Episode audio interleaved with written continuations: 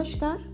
आज आपको एक कविता सुनाऊँगी, जो है, दिल और हवा के बीच हुए संवाद पर।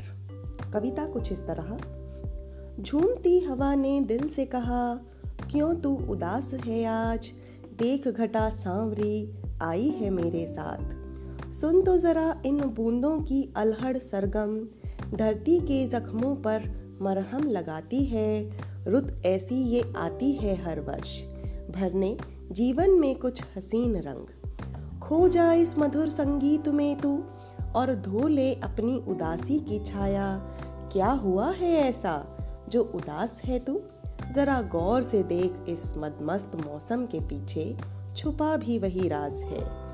ये गम तेरा नहीं, मेरा भी है। जख्मी दिल तेरा ही नहीं, मेरा भी है। पर यूँ बोझिल होकर होगा क्या?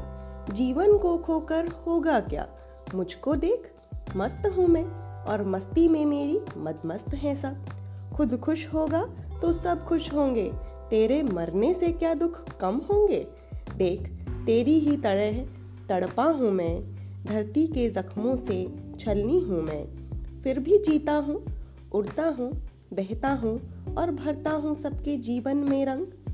अगर मैं ही बोझिल हुआ, तेरी तरह गमगीन हुआ तो मेरे चाहने वाले भी मर जाएँगे।